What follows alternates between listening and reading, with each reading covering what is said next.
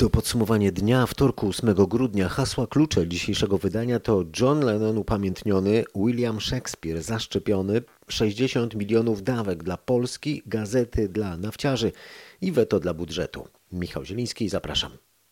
Tym razem podsumowanie dnia zaczniemy od wydarzenia zagranicznego, a właściwie światowego. W Wielkiej Brytanii zaszczepiono bowiem przeciwko koronawirusowi pierwszą osobę.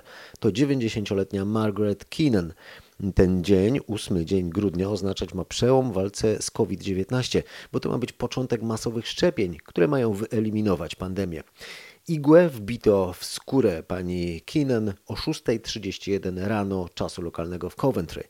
Pierwsi zaszczepieni mają być teraz pracownicy szpitali, ośrodków opieki, a także osoby powyżej 80 roku życia. Co wiemy o tej zaszczepionej seniorce i o tym, jak Brytyjczycy przygotowali się na szczepienia, opowie z Londynu Bogdan Frymorgan. Pani Keenan dla przyjaciół Maggie przebywa w izolacji od początku pandemii. Ta emerytowana ekspedientka sklepu jubilerskiego automatycznie stała się dziś najbardziej znaną osobą na wyspach. Wcale się nie denerwowałam. Szczepionka jest darmowa i cieszę się, że mogłam ją przyjąć. Wszyscy powinni się zaszczepić, powiedziała po krótkim zabiegu. W szpitalu była na rutynowych badaniach, a przy okazji zaszczepiono ją na koronawirusa. Drugą osobą na wyspach, która otrzymała szczepionkę jest 91-letni William Shakespeare. Trochę niezamierzonej poezji nikomu nie zaszkodzi. Na początek szczepienia rozpoczną się w 50 szpitalach, ale już teraz trwają prace nad przygotowaniem zewnętrznych ośrodków, gdzie również będzie to możliwe. W dalszym terminie szczepionka powinna być dostępna w przychodniach zdrowia, które wyposażone są w odpowiednie chłodnie. Uwaga rządu skupia się też na logistycznych wyzwaniach związanych z koniecznością sprowadzenia na wyspy 40 milionów opakowań szczepionki Pfizera. Na razie przetransportowano ich 800 tysięcy. Rząd nie wyklucza użycia w tym celu samolotów wojskowych, szczególnie gdyby w najbliższym czasie nie udało się podpisać umowy handlowej w sprawie przyszłych relacji handlowych między Wielką Brytanią a Unią Europejską. A teraz o szczepieniach w Polsce. W trzy dni od wydania szczepionek przez producenta może zacząć się akcja w naszym kraju. Taką deklarację złożył szef kancelarii premiera Michał Dworczyk. Rząd opublikował dziś Narodowy Program Szczepień przeciwko COVID-19. W ramach wspólnych unijnych zakupów Polska zamówiła ponad 62 miliony dawek szczepionki. W pierwszej kolejności, w tak zwanym etapie zero, szczepionkę dostać mają pracownicy służby zdrowia. E, padła też kolejna bardzo optymistyczna data dostaw szczepionki do naszego kraju. Tak, 3 stycznia to najbardziej optymistyczny termin podawany dotąd przez rząd, o ile dotrzymane zostaną deklarowane terminy przez producentów, a Europejska Agencja Leków dopuści pierwsze szczepionki 29 grudnia. To będziemy chcieli tego 3 stycznia odbierać szczepionkę, będziemy potrzebowali owych trzech dni. W pierwszej partii w styczniu do Polski ma trafić 2 miliony 100 tysięcy dawek. To pozwoli zaszczepić milion osób, bo każda deklarowana partia szczepionek od razu ma być dzielona na pół, by wystarczyło na podanie tej samej grupie szczepionych drugiej koniecznej dawki. Na razie zgłosiło się tysiąc podmiotów chętnych do prowadzenia akcji szczepień. Mamy już deklarację 180 tysięcy szczepień wydolności tygodniowo. Przypomnę, rząd chce uruchomić 8 tysięcy punktów i szczepić milion osób miesięcznie. Nasz dziennikarz Mariusz Piekarski rozmawiał o tych szczepieniach z ekspertem do spraw pandemii Naczelnej Rady Lekarskiej, doktorem Pawłem Grzesiowskim. Według niego pierwszym momentem, kiedy odczuwalne mogą być efekty przyjęcia szczepionki na koronawirusa, będzie jesień przyszłego roku. Dopiero wtedy, być może, jak mówi ekspert, uda się zaszczepić 60% społeczeństwa, a to wymagany poziom do tego, żeby ta akcja szczepień zaczęła przynosić efekty. Tempo szczepień spada, im więcej osób jest zaszczepionych, bo trzeba podawać drugie dawki. To jest prosta matematyka, która mówi o tym, że najwcześniej jesienią i to późną jesienią możemy liczyć na wyszczepienie powiedzmy 10-12 milionów osób w Polsce.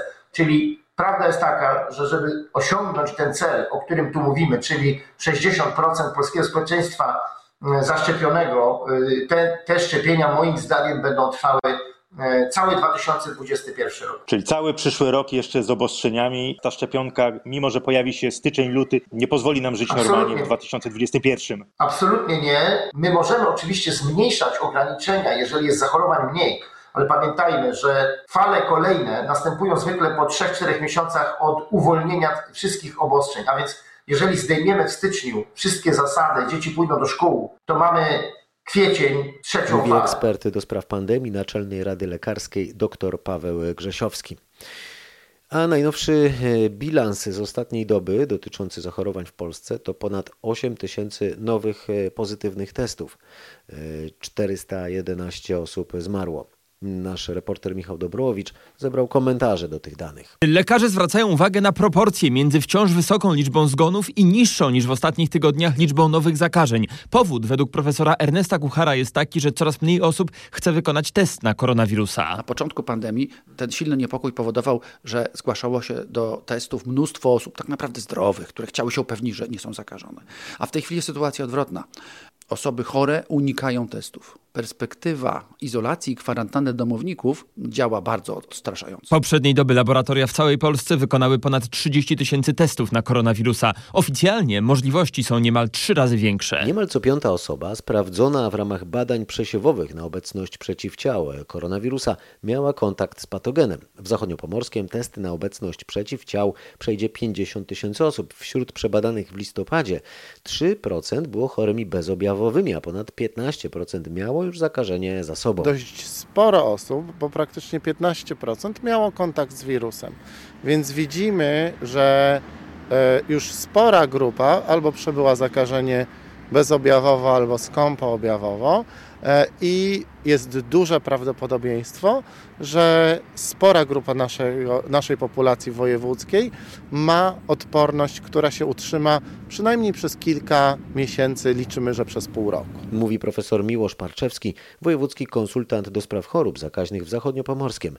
Nadal można się zapisać do udziału w tych badaniach. Test na obecność przeciwciał mogą wykonać za darmo osoby zdrowe, które nie miały nigdy stwierdzonego zakażenia koronawirusem. Słuchacie podsumowania dnia. Y, w Warszawie był wieczorem premier Węgier. Jak dowiedział się nasz dziennikarz, Viktor Orban przyleciał na kolejne konsultacje przed czwartkowym szczytem Unii Europejskiej. Z naszych informacji wynika, że miało dojść do spotkania z premierem Mateuszem Morawieckim, a także z prezesem Prawa i Sprawiedliwości Jarosławem Kaczyńskim. Jutro zaczyna się ten decydujący unijny szczyt w sprawie unijnego budżetu i Funduszu Odbudowy po pandemii. Na razie Polska mówi twarde nie w zasadzie pieniądze za praworządność. Mm, czy Warszawa i Budapeszt y, przyjdą na jutrzejszy szczyt w Brukseli, by ostatecznie zablokować porozumienie? Z Brukseli Katarzyna Szymańska-Borginą o tym, jakie są jeszcze opcje.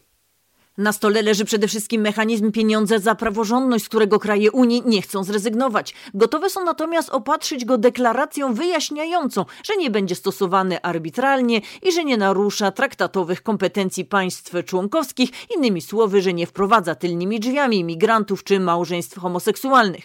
Wciąż aktualna jest także propozycja szefowej Komisji Europejskiej Ursuli von der Leyen, żeby Trybunał Sprawiedliwości Unii Europejskiej wypowiedział się na temat zgodności tego mechanizmu z unijnym prawem z możliwością zawieszenia jego działania do czasu orzeczenia. Berlin sądował także opcję zakończenia procedury artykułu 7.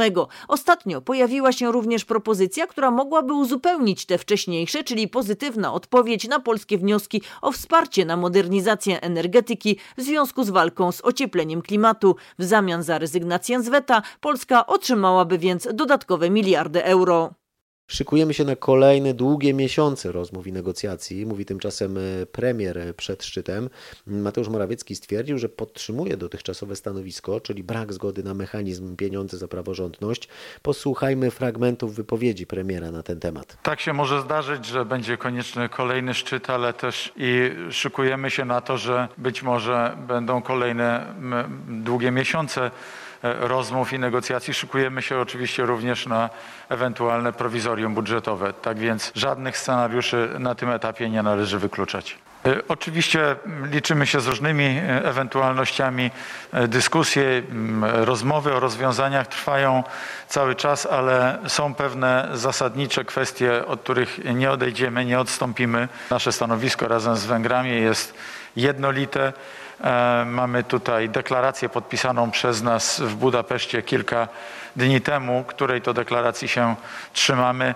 Mm, e, rozmowy z premierem Węgier, ale też z prezydencją niemiecką odbywają się niemal codziennie e, choć nie zmienia to naszego stanowiska w odniesieniu do, do linii demarkacyjnej pomiędzy stosowaniem artykułu 7 a czy praworządnością, tak zwanym przestrzeganiem reguł praworządności, a e, przepisami rozporządzenia Rady Unii Europejskiej, które ma dotyczyć wykonania budżetu na najbliższą siedmiolatkę. Szef rządu potwierdził, że stanowiska Solidarnej Polski i Porozumienia różnią się. Partia Zbigniewa Ziobry chce weta, a ugrupowanie Jarosława Gowina opowiada się raczej za porozumieniem, uważając, że prowizorium budżetowe byłoby niekorzystne dla Polski.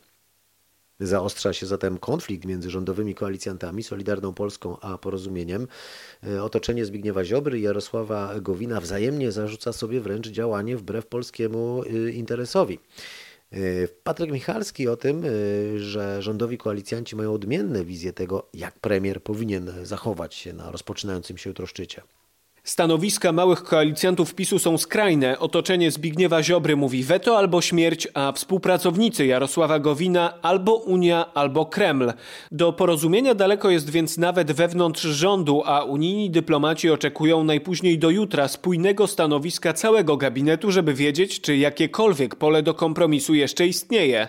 Czy kraje poza Polską i Węgrami mają przejść do planu B i tworzyć własny, pokowidowy fundusz odbudowy. Współpracownicy szefa rządu podtrzymują stanowisko, że mechanizm warunkowości jest niezgodny z unijnymi traktatami.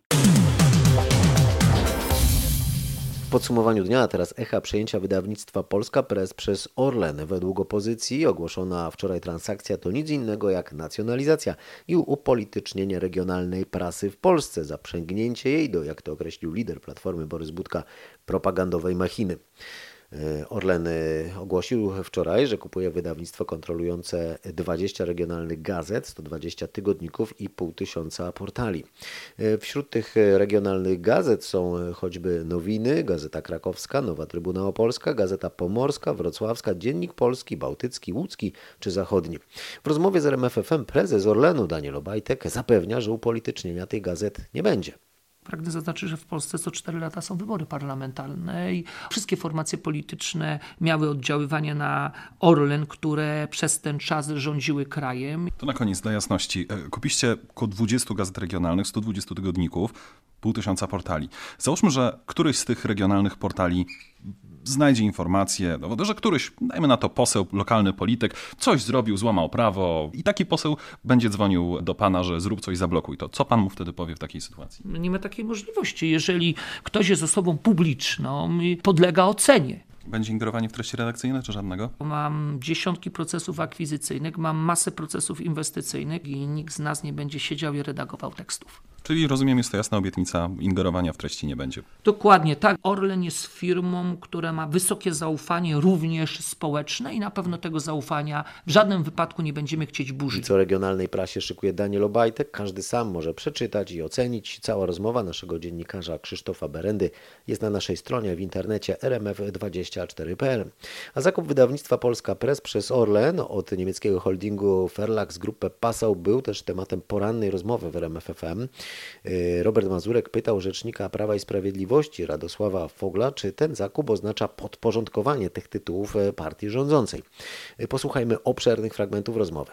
E, Ja nie znam e, wszystkich e, uwarunkowań tej transakcji, no bo mówię, to jest transakcja jednak e, dużego koncernu, a Nie no, błagam pana. ja Czyli pan o niczym nie wie. Pan się dowiedział o tym pan się dowiedział o tym wczoraj y, z mediów, prawda? I pan o niczym nie wie. Powiem tak, no pewne, pewne e, przesłuchy e, gdzieś e, oczywiście krążyły wcześniej, no nawet dziennikarze o tym donosili wcześniej niż wczoraj, ale tak jak mówię, no chociażby Orlen e, od jakiegoś czasu czy pan posiada może własny... skupić się na Nie no, przepraszam. pytaniu? No, Posiada własny dom mediowy, no, e, żeby sprzedawać przestrzeń reklamową. Nabycie tak, w tym kontekście również gazet, hot gdzie dogi, ta przes- ale gdzie ta hot dogi nie wzbudzają jest, politycznych to- emocji, a kupno największego w Polsce wydawcy prasy lokalnej, owszem, stąd pytanie, czy jest to początek urbanizacji mediów i podporządkowania sobie mediów lokalnych partii rządzącej. I to pytanie zadaję panu. Panie redaktorze, no to jest zupełnie teza absurdalna, bo jeżeli Orlen kupił, to znaczy, że ktoś musiał sprzedać. To znaczy, ktoś wcześniej e, te gazety posiadał. Ten ktoś, kto posiadał, to było ok. Jeżeli kupił to akurat Orlen, to jest nie ok. No ja się z taką tezą nie zgadzam. Pan mi mówi, że jest to y, niezależna biznesowa transakcja, której dokonał Orlen. A ja panu mówię, że Orlen jest spółką kontrolowaną przez Skarb Państwa i gdyby Skarb Państwa tej decyzji nie aprobował, to prezes Obajtek nigdy by nie podjął. no, Skarb Państwa nie aprobowałby decyzji, które są e, szkodliwe dla samej spółki. E, ta decyzja Skarb broni Państwa się, w postaci, rozumiem, w postaci Ministerstwa Aktywów Państwowych, na którego czele, pan się, pozwolisz dokończę, stoi wicepremier Jacek. Sasin, musiał tę decyzję aprobować i jeżeli pan nam chce powiedzieć, że politycy o tym nie wiedzieli, bo pan Obajtek sam sobie po prostu postanowił kupić gazety, no to pan wybaczy, robi pan z nas idiotów. Ale ja nie do końca rozumiem, e, w czym jest e, tutaj mm, problem, o którym dyskutujemy. No, Dobrze, to może wytłumaczę to prościej. Kupiła, kupiła udziały w innej spółce. Mhm. Proszę pana, gdyby to tak działało, to nie rozmawialibyśmy o tym, bo gdyby pański ojciec sprzedał swoją piekarnię, której pan, jak rozumiem, ma udział albo nie ma udziałów, nie wiem jak tam. Nie mam jej Dobrze, okej. Pański tata, gdyby sprzedał waszą rodzinną piekarnię albo jej część komuś innemu i w konkurencji z, z Radomia, to to jest wasza sprawa. Jak się dogadujecie, dlaczego sprzedajecie, za ile sprzedajecie. Państwu nic do tego. Natomiast tutaj nie mówimy o tym. Tu mówimy o innej sytuacji. Mówimy otóż o sytuacji, w której to e, kontrolowana przez państwo firma, której e, no, udziały decydujące ma, ma państwo, kupuje nie firmę produkującą parówki, nie firmę produkującą e, grzebyki, które będą później sprzedawane na stacji, tylko największy koncern medialny. I pan mi mówi, że to jest po prostu zwyczajna biznesowa decyzja i pan nie wie o co chodzi. E, Nie, no ja wiem o co chodzi. Chodzi o to, żeby poszerzać e, pola działalności e, Orlenu, ale no, dobrze, no owszem, państwowa spółka, spółka Skarbu Państwa kupuje e, gracza na rynku medialnym. E, No i pan redaktor z samego tego faktu czyni zarzut. Nie, Zarzut, że co? Ja zadaję, nie, nie, o właśnie, skoro pan mnie wywołuje, to proszę, ja nie czynię zarzutu. Ja zadaję panu proste pytanie. Czy była to decyzja, o której wiedzieli politycy Prawa i Sprawiedliwości, na jakim szczeblu i kto tę decyzję aprobował? Na pewno wiedzieli o niej e, członkowie Rady Nadzorczej i politycy, którzy nadzorują z racji pełnionych przez siebie funkcji spółki Skarbu Państwa. No, Czyli to nie wicepremier. Sasin o wszystkim wiedział i na wszystkim na, na to się zgadzał, tak? Yy, Domyślam się, że wicepremier jest poinformowany o tym, co dzieje się w podległych mu spółkach. I wicepremier, Tylko i wicepremier cały czas- Sasin nie wspomniał nawet szeptem o sprawie innemu wicepremierowi Jarosławowi Kaczyńskiemu. O tym, o czym szeptem rozmawiają między sobą wicepremierzy, no to ja jako skromny rzecznik nie jestem poinformowany, panie redaktorze. Mhm. Tylko e, cały czas rozumiem, że jednak sugeruje pan, że jest pewna kontrowersja w tym, że... Nie, ale to ja nie sugeruję, ja to mówię otwarcie. Akurat to Orlen nie jest kontrowersja. zakupił... Tak, Dobrze, no proszę pana, dlatego, mógłby- że to nie jest żadna zakupić, repolonizacja, to jest, proszę pana, nacjonalizacja. Co jest złego w tym, że to akurat Orlen nabył? Czy fakt, że nie wiem, fakt, że jest to taki, a nie inny kapitał, no nie wiem, sugeruje pan, że właściciel ma, ma wpływ na to, co, co, co, co się dzieje w danym medium? Tak, sugeruje, że na przykład właściciel ma wpływ na podejmowanie decyzji biznesowych, na przykład takich, że właściciel, czyli Skarb Państwa ma wpływ na to, że Orlen kupuje, y, kupuje koncern, y, y, koncern medialny. Wie pan, nigdy nie było do Ale tego... to koncerny medialne powinny być wyłączone z, z gry rynkowej. Mhm. I pana zdaniem firmy państwo, państwo jest od tego, by posiadać udziały w gazetach, tak? E, Spółki Skarbu Państwa są od tego, żeby się rozwijać i tworzyć zysk. No naprawdę, ja bym Ja nie szedł tak daleko. No, nie wiem, czy, czy, pan R- reda- no, czy pan redaktor właśnie sugeruje tutaj na antenie RMF, że to, kto posiada większościowy pakiet w jakimś medium, decyduje o tym, co, co to medium e, przekazuje? No, no panie redaktor. Proszę pana, proszę pana, ja, nie, ja niczego nie sugeruję. Ja jawnie mówię, że kupowanie przez państwo akurat mediów to jest pomysł, którego się nie da bronić wyłącznie rynkowo. Bo to nie jest decyzja rynkowa. I pan to wie, inni politycy Prawa i Sprawiedliwości o tym mówią, tylko pan nie chce tego przyznać. Znaczy, Okej, ja jestem przekonany, że jeżeli zaprosi pan redaktor pana prezesa Obajtka, on z pewnością To i, mnie i pana zasypie i, i- milionem i słów. słuchaczy Prze, przekona, że jest to jednak decyzja, która się broni z biznesowego punktu widzenia. Tak Radosław Fogiel, rzecznik PiS, odpowiadał na pytania Roberta Mazurka dotyczące zakupu przez Orlen od niemieckiej e, firmy Fer, Verlags Gruppe Passau i jej polskich aktywów w postaci 20 dzienników regionalnych i szeregu innych wydawnictw prasowych i internetowych. Cała rozmowa również o różnicach zdań e, w sprawie e, kwestii weta wobec unijnego planu powiązania wypłat pieniędzy od kwestii praworządności do obejrzenia na naszej stronie w internecie rmf24.pl. Francuskie władze rozważają utrzymanie lockdownu w grudniu oraz wprowadzenie godziny policyjnej i zakazu podróżowania między regionami. Spowodowane jest to niewystarczającymi według rządu rozmiarami spadku dobowej liczby nowych zakażeń koronawirusem. O czym z Paryża informuje nasz korespondent Marek Gładesz. Według źródeł rządowych cytowanych przez francuskie media rozważane jest m.in. wprowadzenie od 15 grudnia godziny policyjnej, która mogłaby obowiązywać każdego dnia już od godziny 19 lub wręcz 17. Miałaby ona obowiązywać nawet w Sylwestra. Wbrew wcześniejszym zapowiedziom prezydenta Macrona rozważane jest utrzymanie częściowego lockdownu do świąt Bożego Narodzenia. Decyzje mają zapaść na zwołanej przez szefa państwa jutrzejszej naradzie Rady Obrony Narodowej. Nasi południowi sąsiedzi, Czesi i Słowacy, mimo wcześniejszych zapowiedzi, nie zdecydowali jeszcze, czy w święta będzie można jeździć na nartach. Te decyzje przełożyli na piątek, o czym informuje Maciej Połachicki. W obu krajach rządy miały wczoraj przekazać decyzje dotyczące otwarcia tras narciarskich. W Czechach planowano ich uruchomienie na 18 grudnia. Tamtejszy minister zdrowia oświadczył jednak, że wobec wzrastającej liczby zakażeń ta decyzja jeszcze nie zapadła. W Czechach po częściowym poluzowaniu restrykcji sanitarnych liczba nowych przypadków COVID-19 wzrosła o kilkaset w stosunku do poprzedniego tygodnia. Na Słowacji część wyciągów narciarskich jest otwarta, ale nie wiadomo jeszcze, czy będą mogły funkcjonować także w święta. Premier Słowacji Igor Matowicz zapowiedział już jednak, że w Boże Narodzenie w całym kraju będzie obowiązywał zakaz przemieszczania się bez aktualnego ujemnego wyniku testu na COVID-19. Mija 40 lat od śmierci Johna Lennona. Członek grupy The Beatles został zastrzelony 8 grudnia 1980 roku w Nowym Jorku. Mark David Chapman zastrzelił go, gdy ten wraz z żoną Yoko Ono wracał do swojego mieszkania. Za oceanu e, korespondent RMFFM Paweł Żuchowski. Mężczyzna został zatrzymany i skazany na karę dożywotniego pozbawienia wolności za zabójstwo drugiego stopnia. Dziś w Nowym Jorku z powodu epidemii nie zaplanowano żadnych dużych uroczystości związanych z okrągłą rocznicą zabójstwa muzyka. Ale wcześniej rano w Central Parku, gdzie znajduje się mozaika z napisem Imagine, pojawiły się kwiaty. Byli też i tacy, którzy nucili choćby ten utwór, który jest szczególny dla nowojorczyków. Był często emitowany po atakach z 11 września. To wykonanie w czasie koncertu na żywo w Nowym Jorku. Dla wielkich fanów artysty z tego miasta to obowiązkowe, by 8 grudnia pojawić się w ulubionej części Central Parku Johna Lennona i Yoko Ono, a także przed budynkiem, gdzie zginął.